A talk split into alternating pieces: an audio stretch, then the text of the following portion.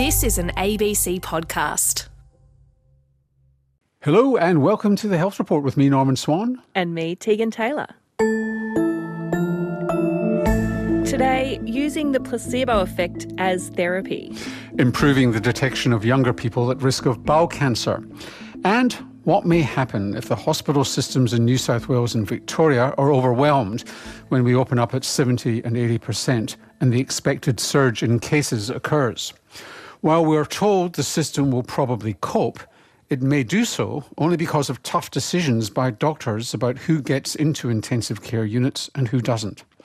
In the Canadian province of Alberta, where there's been an uncontrolled COVID surge recently and immense pressure on ICU beds, they have an ICU triage system. See if you like the idea of it. Under phase one, people with dementia, bad burns, who've had a large stroke or in a coma may not be given an ICU bed it gets tighter from there because partly we're talking about people without COVID who um, might get in or not. Older people might be excluded, especially if they have other conditions, and only kids who have major medical needs would get in. And then there might be limits on the number of days on a ventilator depending on the likelihood of survival. In other words, switching off the ventilator at two weeks so someone else can be treated. Australian t- states and territories are mostly far from transparent about what their COVID ICU triage, eh, triage guidelines are, if indeed they have any at all, which could mean exposing doctors and facilities to legal action, not to mention upset, confusion, and mistrust from patients and families. There have been calls for some years for decision making guidelines to be created for emergencies such as pandemics, and they should be developed in consultation with the community. Dr. Will Cairns is one of those who's been writing and talking about this for a long time. Will is a palliative care physician based in Townsville. Dr. Eliana Close is a lawyer and law lecturer at Queensland University of Technology and has been looking at the legal implications. And Dr. Peter Saul is an intensive care physician based in Newcastle who's been long interested in this kind of decision making under extremis. Welcome to you all. Good afternoon, Thank you, Norman. Norman. Will, what's a palliative care physician doing in this area when it's really about acute medicine with desperately ill people from COVID? Well, something I've been interested in for many years since I was a medical student. And there was a big underground train crash in London, and I attached myself to the uh, triage doctor in the emergency department because I was working there at the time. And I realized that that disaster was not actually a disaster for the health system because the health system managed quite well uh, and wasn't overwhelmed, partly because the patients came very slowly from uh, their extraction from underground. Um, but then later, a few years later, when I was had relocated to Australia in about 1920, I went to a lecture from an anaesthetist. 1920? 19, uh, 1980, sorry. Um, not that oh, old. No. Um, um an intensivist from Southern Africa who said uh, that their admission criteria because, uh, in their hospital was male breadwinners, and if you weren't improving within 48 hours, uh, you were discharged and taken off the ventilator and so on. And their reasons were that the demand was far in excess of the supply, and the consequences of the death of a breadwinner were uh, spread across the community, whereas um, children in particular had very little impact. So there was really a social basis for that decision. And then in 2006, the hospital here published its disaster plan, and I realized there was actually no discussion of palliative care for patients who had non survivable injuries.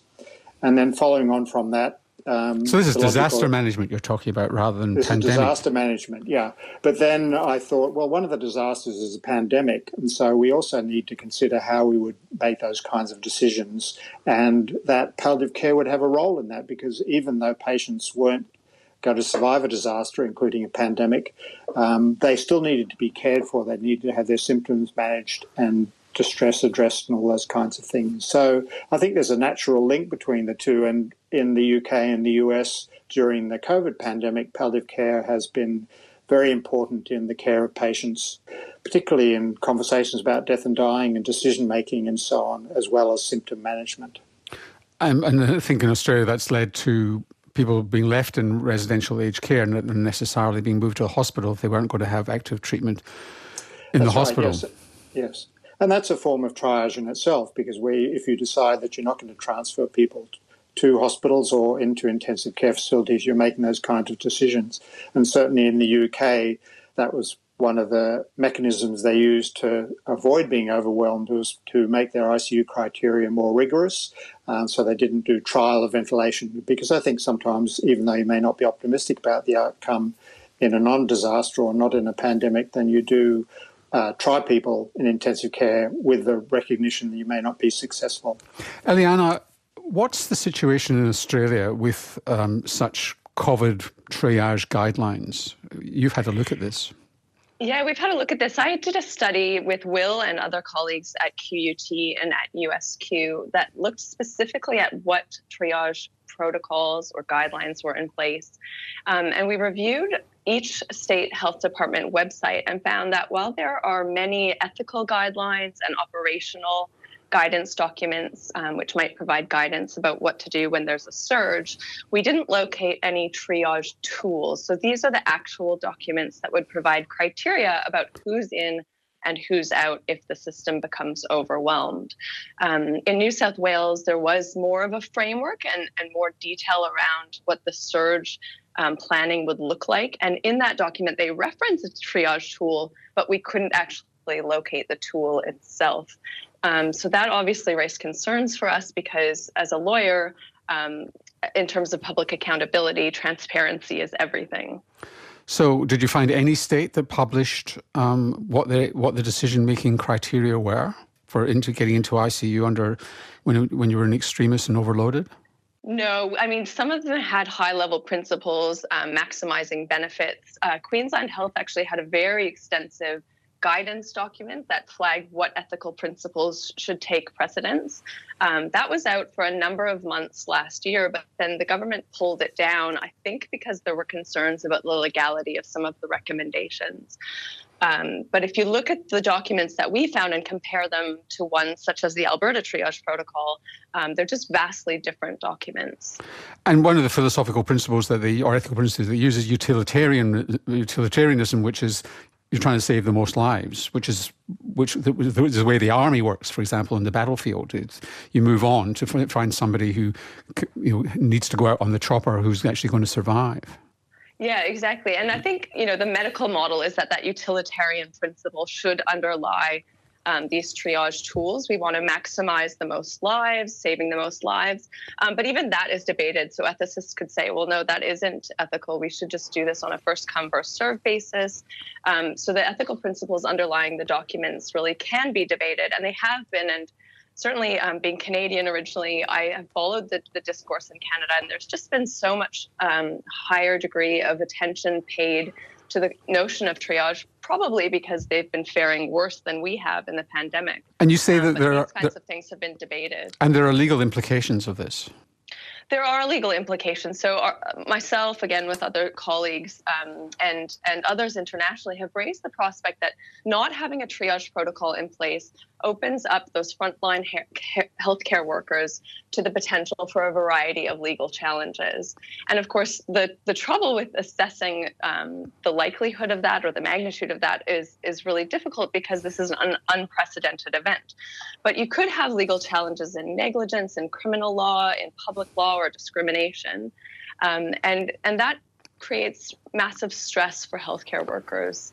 Um, some countries have addressed the prospect of legal liability within um, enacting indemnity laws, um, but Australia hasn't looked at that so far. So the, the good thing about having a triage protocol in place is that it provides the best level of protection absent those immunity or indemnity laws because um, clinicians can point to that protocol as the basis for their decision when they're making these tough decisions, which are literally tragic choices. They're life and death decisions where people would die that wouldn't otherwise in normal circumstances. Now, Peter Saul, you spent your life as an intensive care physician. Um, this is a nightmare coming true, possibly here. Absolutely. Uh, look, I just wanted to pick up on what Eliana was saying about the stress on healthcare workers in that setting. I think one in three American healthcare workers has considered quitting this year. Uh, and part of it's the stress of making the decision, and part of it's the collapse in public support for the clinicians making the decision. In America, they've become extremely skeptical. And I strongly agree with Eliana that we mustn't allow that to happen here. We have to have a system where people feel it's transparent and fair. Where I'm going to deviate is I'm going to say that's not a tool. um, so, so, what I'm going to do is imagine two o'clock in the morning in an ED and half a dozen people with COVID are in there. What do you want? Um, and my answer to that is you want a process. And I think it's faith in the process that we want from the general public. So I think step one, and this is picking up on what Will said, you need to declare an internal emergency in the hospital, an internal disaster. Step two is you want a triage team. You don't want this to be all on the shoulders of some poor sucker who's been left holding this baby. The night registrar on intensive care. Yeah, you know it, Norman, the midnight registrar on intensive care. And, and yeah, I don't think you want to send to the public the idea that this is a the computer says no situation that we're then in. Uh, I, I, think that a tool is just that. It's just a tool.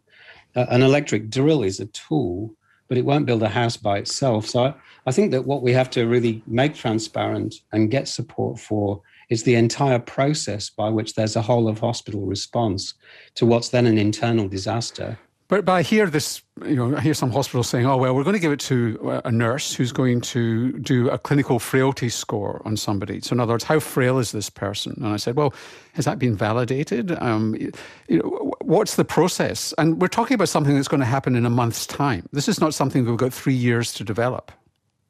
Yeah, well, I mean, when you pick up on the clinical frailty scoring systems, you realize almost certainly that that's been very controversial. So when you put things into this tool, not everybody's that happy. So the, the best indicator of likely to die from COVID is your age. But if you put age in, then that's discriminatory. The, the second best indicator is frailty. But if you put the clinical frail scale in, they had to withdraw that in the UK because there was an outcry from frail people who said that they were being discriminated against. So I think that the, you know the practicality of developing a tool that ticks all the boxes from a ethical viewpoint is very difficult. It's also difficult to get one that's really accurate.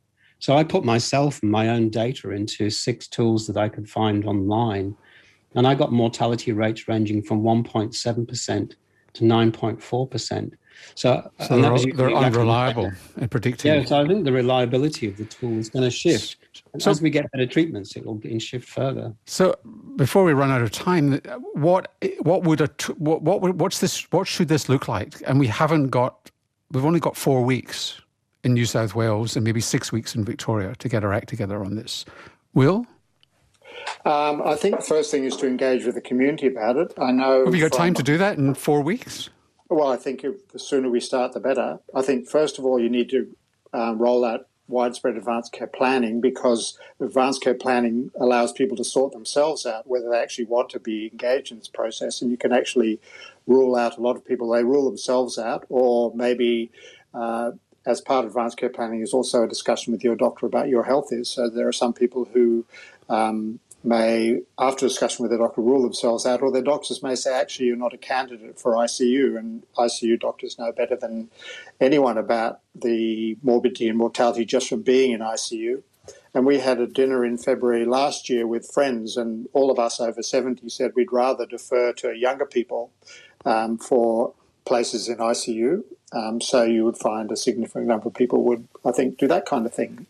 So, but also the community conversations do happen and people are willing to talk about it. And I think a lot of the obstacle is reluctance to actually ask the community what they think. And in those places where they have, they have participated in discussions. And I think you just have to fast track it. The Eliana? alternative is to make up your own rules.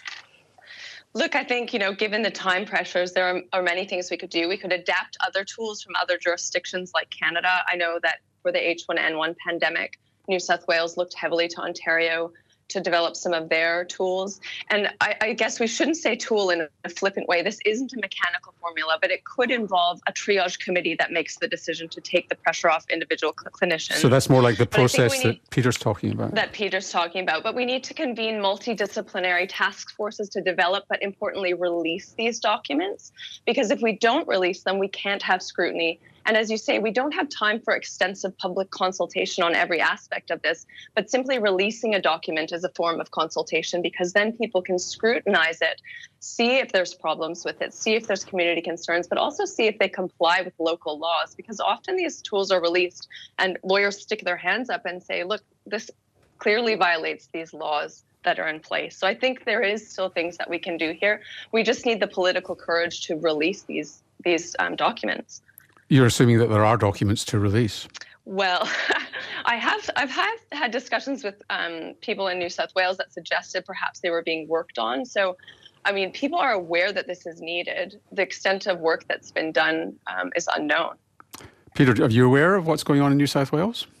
Look, I am, and and and, and Eliana's selling herself a bit short here. She's also worked with the Australia and New Zealand Intensive Care Society on what I think is an excellent document, and Queensland Health has an excellent document as well. I mean, they're only like matters of principle, but I think they could go out there to the public as is. So, what does your process look like, Peter? Well, as I say, I think it's it's a whole of hospital response, not an ICU ED response. It's an internal disaster. I think the decision to triage people should be made by the same team for consistency's sake, and not rely on the night registrar to do that. And I think that the that one of the really essential components is enormous amounts of support for the poor souls who have to do this and for the poor souls who have to go through the other end of it as the patients. Will, if this doesn't happen, what will occur? Our decisions will be made anyway because triage essentially happens when you don't have enough places for the people who might benefit. And so you end up having to make a decision on some grounds or other. And so I think that without proceeding with some kind of process, it'll just happen in a um, way that is quite idiosyncratic. I think the key thing about triage that it is discriminating. You're just trying to work out on what grounds you're going to choose between people who wish to be treated and might get a benefit from it. Um, that's not a very cheerful end to it. But I think if community feels that it's something that has been worked through with them and they they partly own the process, um, then that makes it easier. But it's never going to be an easy thing without a field day for the lawyers. Eliana, please forgive me. Thank you very much to the three of you. Will Cairns, palliative care physician in Townsville, Eliana Close, a lawyer and lecturer at Queensland University of Technology, and Peter Saul, an intensive care physician at, based in Newcastle. You're with RN's Health Report. Well, there's a national bowel cancer screening program. People with strong family histories of colorectal cancer are usually diverted to more active colonoscopy surveillance. What they're looking for, the doctors are, is a precancerous polyp, which is what most bowel cancers evolve from. Research using Swedish data has found that perhaps the familial risk should be applied to families where someone has been discovered to have just polyps. Could be a way of identifying high risk individuals before they get into trouble, especially the growing group of young people who, while they don't qualify for the national screening program, are being diagnosed with later stage colorectal cancer, needing major surgery and chemo with often poor outcomes. So, knowing who in your family has had polyps may be vital information in prevention, according to new research. Dr. Mingyang Song of the Harvard School of Public Health took data from Swedish registries of people with bowel cancer and also registries of those with polyps and was able to link them by their familial relationship compared to the general population.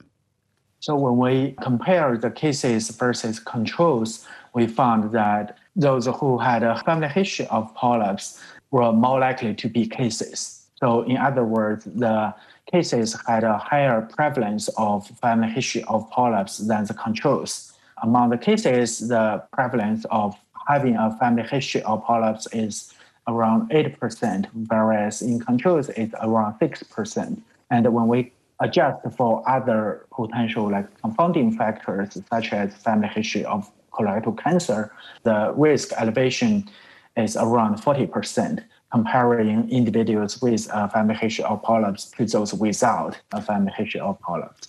Now, it's, it's fine, Mingyang, to say, well, a 40% increased risk. That's relative to a background risk. But what people want to know is what's my risk as an individual? And you did look at that, and it's called absolute risk. Give me a sense of that according to age or type of polyp or however you did it, because it, it does vary according to age and type of polyp. Yes, it does. In our study, we did quantify the absolute risk of colorectal cancer according to uh, family history of polyps. For example, the absolute risk of colon cancer in individuals aged 60 to 64 years, the risk is 94 per 100,000 for men for those with a family history of polyps. And among those without a family history of polyps, it's uh, 68 per 100,000. So your risk goes down about 30% if you have yes. a family yeah, history? Yeah, that's consistent with the relative estimates. If I flip the, the statistic and say, well, hypothetically, I've had polyps found on my colonoscopy. Is the link strong enough to say my first degree relatives need to have colonoscopy? At this stage, I think the evidence is still quite limited. I mean, our study is one of the few studies that have addressed this question. We believe that more studies are needed before we can really recommend earlier colonoscopy screening among individuals with a family history of polyps. So, just to summarize then, what you've found is that if you've got colorectal cancer, there's a much higher chance than the general population that you've had a first degree relative with colorectal polyps. The risk going the other way is not entirely clear, but nonetheless, if you take all polyps, you tend to get aggregated into people with, who, with a link with um, colorectal cancer. What's the takeaway at this stage of knowledge? It's individuals with a family history of polyps are likely to have a higher risk of developing colorectal cancer, especially if they have multiple relatives with polyps diagnosed at a pretty younger age. The risk can be very substantial our findings suggest that early screening for colorectal cancer may be considered for these uh, relatives of patients with polyps. However, as I mentioned earlier, given the limitations of the study, uh, we believe further evidence is needed before we can really change the clinical recommendations or the clinical guidelines. One of the mysteries at the moment internationally, this happens in Australia and it's certainly happening in the United States, is that mm-hmm. more and more younger people are turning up, particularly young men, with colorectal cancer. And it's not easily explained. Does this research go any way to elucidate that? Yes, in this study, we did quantify the association of family history of polyps with early onset colorectal cancer among individuals younger than 50 years old. And what we found was that the association was much stronger for early onset colorectal cancer. Thank you very much indeed for joining us. Thank you. Thank you for having me. Dr. Mingyang Song, who's in the departments of clinical epidemiology and nutrition at Harvard School of Public Health in Boston. When it comes to medical terms that have made their way into popular culture, one of the most recognisable would have to be the placebo effect. This idea that a sham treatment can be beneficial simply because the patient believes that the treatment will work. So, if placebos can produce results, why not use them in clinical care? It's a question experts have been considering in recent years, but a commentary piece in the Medical Journal of Australia argues that the power of placebos is overblown. One of the authors of the piece is Professor Chris Maher from the University of Sydney, who joins us now. Hi, Chris. Hello. So, your commentary is arguing against placebos in clinical care, but they have been associated with good outcomes in the past, haven't they? Like, why shouldn't they be considered as part of the mix? I think the, the argument is that people are overstating the case for placebos. When we've studied the size of the treatment effect, they're not powerful as advocates are su- suggesting. And the other thing is, probably of, of, the dozen health conditions that have been studied for, it's only really two conditions where there's any evidence that they have some small effect. So, so portraying them as some sort of powerful panacea is, I think, uh, overstating the case. How much is it actually happening that doctors are out there prescribing placebos on purpose? Well, if you look in terms of the major medical journals, there's been commentaries in the BMJ and also the New England Journal of Medicine a survey of Australian GPs found that 40% of GPs have prescribed a placebo in their career. 40%, that's huge. So the conditions, you mentioned a, handful of conditions. There things like pain, nausea, irritable bowel syndrome, lower back pain specifically, depression, obesity, things that are complex often. Is that why maybe they, they are being prescribed in those areas? Um, I think the reason they're being prescribed is because people are reading some of these overhyped, poor, poorly conducted studies and believing them. And so, really, we need to be a little bit more savvy when we're reading research articles. And, and I guess journals have a responsibility to, to I guess, guard that some of the information that's being presented is actually accurate. The other thing I'd say is that some of the conditions you mentioned, we know that um, placebos don't work for. So things such as smoking cessation, dementia, depression, obesity, hypertension. In the Cochrane review, those were the conditions where placebos didn't have an effect. Are these treatments that are these conditions where there are treatments though? Uh, you know, if there's no treatment, maybe there is an argument to presi- uh, prescribe something that might have an effect. Yeah, I guess I'd take you back a step because for most of the conditions where the placebos are being used, there are real treatments which work better. So if you look at most clinical trials and you're comparing an active treatment to a placebo, for most health conditions, there's an active treatment that works better. And I think really in terms of the role of the clinician, it's to help the patient decide between active treatments rather than offer them a placebo treatment. And I guess if there was some new health condition where we have absolutely no treatments, then I guess maybe you could consider using a placebo, but it would be on fairly uncertain grounds. And there are some ethical issues in doing that. Yeah, can we talk a bit about the ethics of it? Because you've either got, you know, you think the effect is that people think that it's going to work and they're being misled. But you mentioned in your article that there's even suggestions that people get some sort of placebo effect even when they know they're not getting an active treatment. Yeah, so that's a more modern version of placebo. They talk about open placebos where they actually disclose to the patient that they're getting a placebo. The thing about those studies is we've got a lot of flaws to them. So the one that most springs to mind is one that suggested that if you took an open label placebo, you told the patients it was a placebo, they took it for three weeks for chronic back pain, that it had long term effects for five years.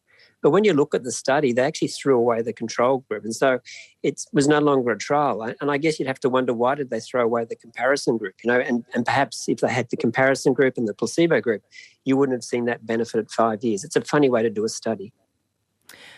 What are patients' attitudes? I think there's a pretty clear argument that doctors shouldn't be prescribing things that don't have a clear effect. But do patients ask for these sorts of things? I'm not sure if patients do ask for them, um, but I guess the, the best answer for that would be that you can actually buy on the internet open label placebo pills, and there's a couple of different brands of them. So, presumably, if there's a product out there, so this is for people to self medicate with their own placebo. There's a couple of different brands. There's also a form for children, which is a chewable form, and they're actually quite expensive. So, the one you can get from the Australian website is $150 for about 45 capsules, which is quite a lot of money, $3 a capsule for, I guess, something that hasn't got much in it. What about the other? We've mentioned another phenomenon on this uh, on this show before, the nocebo effect, where people are expecting a bad outcome. What are your thoughts on that?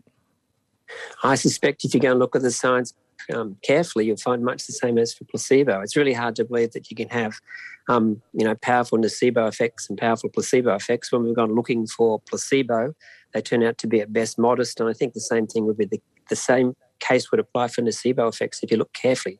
Um, yeah, I think for both of those things, we've overstated the benefits and we've probably overstated the harms. Well, just briefly then, what are the harms? If we're talking about a treatment that's inert, what are the harms of prescribing this as opposed to the, the treatment itself? I think it's really the opportunity cost. You know, if um, people are being given placebos, they miss out on the opportunity of receiving a real treatment. And I guess the other thing that concerns me a little bit is people being encouraged to self medicate with open label placebos that they buy on the internet. I'd much prefer that we have um, people seeing a, a, clinician to get some advice about a health condition. I'd much prefer we have a situation where the, the clinician and the patient are choosing between active treatments rather than pretend treatments. Thanks so much, Chris, for joining us. Thank you. Christopher Maher is a professor in the Sydney School of Public Health and director of the Institute for Musculoskeletal Health at the University of Sydney. I just love all that placebo stuff. It's just so fascinating. I've done many stories on it over the years.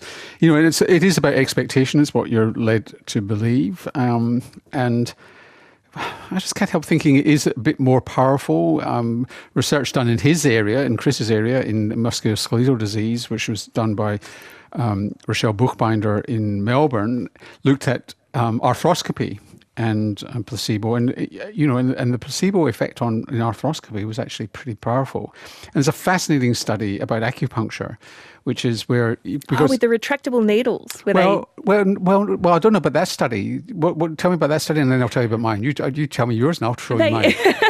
now I'm gonna. Now I'm realizing that I don't know the thing that I've got this memory of something with tr- retractable needles where they basically used sleight of hand and they used yeah like close up magic to make people believe that they were being acupunctured, but they weren't. Yeah, well, I don't know what the results were in that study. The, I mean, it, with complementary medicine, unfortunately, the the bigger the studies and the more and better designed, the less likely they are to actually show an effect, which goes along with what Chris is saying, because you minimise the placebo effect with a large, well well designed study. Um, but this study is actually of um, of of acupuncture where people got needles and they got needles according to the meridians, according to classic Chinese medicine, and then they got needles in random areas of their body, and oh. both got an effect. So that's probably not the placebo effect, but what it is is the effect of the needle in the skin. Um, so, in, in, other words, stimulating simulating that. So, what probably is a placebo is the whole shtick about the meridians, if that story is true. Whereas sticking a needle in somebody does actually help your pain a bit. But as you say, with things like pain and, and those sorts of complex things, the answer is obvious is often not just a single pill that you can take. So it's really hard to extract the mental side of things or the psychological side of things from the treatment itself. Yeah, and there was a whole area around statins where if you were told you to expect muscle pain with statins, cholesterol lowering drugs, you, you got muscle pain. And um, so the nocebo effect was considered quite strong with, uh, with statins. Anyway, interesting topic, which is taking us away from our mailbag.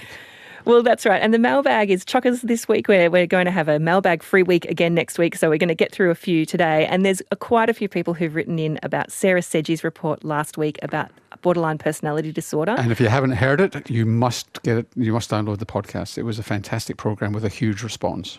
It was massive. And Barbara was one of the people that wrote in saying talking about underdiagnosed and stigmatised illnesses is so important. The medical system and those who are a part of it really need to up their game. Most people, and Barbara knows with chronic illness, mental and physical, usually need to do their own research and advocate for themselves to get anywhere with diagnosis and treatment.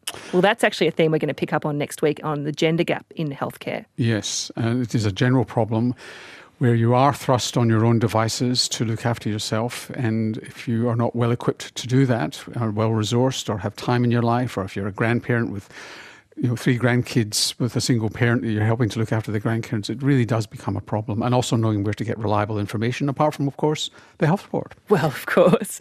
And Kim has also written in saying if dialectical behaviour therapy programs and DBT trained psychologists were more widely available, many people would be able to get the help they need. Thank you for this episode shedding light on borderline personality disorder, trying to take away the stigma that surrounds it people with BPD are very misunderstood, and I get why they don't disclose their condition. People are afraid of what they don't understand. Mm. And those are only just two examples of the many comments that have come in about that program. Uh, well, now it's time for some questions, Norman. And Mitchell has written in saying that they are a research student with ADHD and the medication that Mitchell's on massive, massively reduces their appetite. So they find it easiest to just make a smoothie with heaps of veggies, nuts, fruit, and this is basically all they eat in a day. Mitchell says it kind of feels like cheating. Suddenly I have this insanely healthy diet from sipping a smoothie all day and I don't even have to eat. Is there any downside I know that you'd love this question, Norman. Is there any downside to relying so heavily on smoothies for my nutritional intake? It's not like it gets filtered, it's all just blended. Is it as nutritious in smoothie form? Well, probably. And um, so, what, the one thing you've got to watch with smoothies when you're not taking um, a, a, stimulant, which is what's causing the problem with appetite, the ADHD, is that if you've got a normal diet and you take smoothies, particularly with fruit, um, you are taking in quite a lot of calories. So it's good if you're not eating much else and you're taking a smoothie, then you're getting your calories from your smoothie. But if, if your smoothie is added on to a normal diet, you're taking in a lot of calories because it's hard to eat the amount of fruit that you can get in a smoothie. It's like juices. So you've just got to be a bit careful on that. And actually, for some vegetables, um, processing the vegetables, like chopping them finely or cooking them, we've spoken about this before, and I mentioned it in my new book, um, is actually more healthy um, because it, it, it, you create a, a, more of a chemical reaction and you get more release of antioxidants. So it's possible that some element of processing like this uh, helps to generate new nutrients in the in the in the diet. But you've got to be careful with smoothies if um, uh, you're taking it in excess of a normal diet. Now I just feel like a smoothie. Mm. now, Robin, uh, he sent in a question for you, Tegan. My partner and I have recently become pregnant for the first time. Reading up on the subject, there appears to be a lot of low value or even dangerous care being provided. However, most of the sources seem to be American and or a decade or two old. How are we currently doing in Australia with things like rates of caesarean sections, dedicated birthing centres, access to home birth, and skin-to-skin contact immediately after birth? Oh, well, congratulations, Robin and their partner. I guess the first thing to say is that our medical system is pretty different in Australia to the US. So it's even though we're Western nations, speak English and whatnot, we have a, a, much better public health system here. So, according to a report from the Australian Institute of Health and Welfare, based on data from 2019, a little over one in three mothers have caesarean births. Um, it's more common in preemie babies, older mums, um, mums who are overweight or obese, and the WHO says the ideal rate of caesareans is 10 to 15 percent. So that's you know more than that, but it's less than other nations. Vast majority of births are in hospitals, but it's worth noting that hospitals often have birth centres within them. So I don't know how you extract that. 97% of those births, yeah, in hospitals. And about one in five babies are admitted to special care nursery or neonatal intensive care units. And again, that's more likely for if the mum is quite young or quite old, and it, you're much more likely if mum or bub is Indigenous. So, and, and then the other thing is skin to skin contact. I couldn't find stats on that, but I know that it's in a lot of hospitals policies, but you also hear stories about this not being carried out. So it's hard to know sort of how that's happening across Australia. But the thing that your question, Robin, made me remember was when I was pregnant and I'm getting ready to have my babies. And I felt like I was getting all of these things that I needed to do to optimize my pregnancy and optimize my baby's health. And it felt like I was getting messages that the medical system was going to somehow cheat me out of this. And I was really pleasantly surprised how much the system in my area, at least, really aligned with what I wanted for me and my babies. So even though there are definitely ways that we can do better in Australia, and there are absolutely specific groups where we could do a whole lot better, for example, Indigenous people, people living in rural and remote areas, it's good to have the perspective of we have it really good in Australia. Our maternal mortality rate is 6 in 100,000 lives births. In the US, it's 19, and globally, it's 211. And we also have much better uh, rates of uh, low rates of still stillbirth and neonatal death. So, my advice, not medical advice, but my advice to you as a parent, figure out what's important to you. Talk to your partner about it, talk to your caregivers about it, and all the best.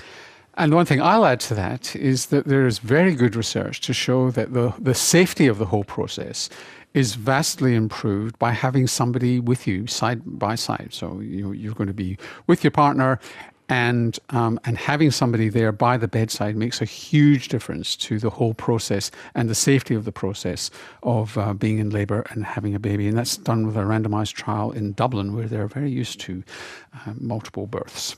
Ah. Uh, and Kanina has an, a question, Norman, saying, I have an autoimmune disorder as well as severe allergies, particularly to long peptides and proteins. And Kanina's specialist has indicated that they're not a candidate for any vaccine currently available, and there's one coming that is not yet approved that might work. If this vaccine doesn't arrive for a long time, is Kanina to just stay in a bubble forever? Because they understand that those people who are double vaccinated can still carry and transmit this virus.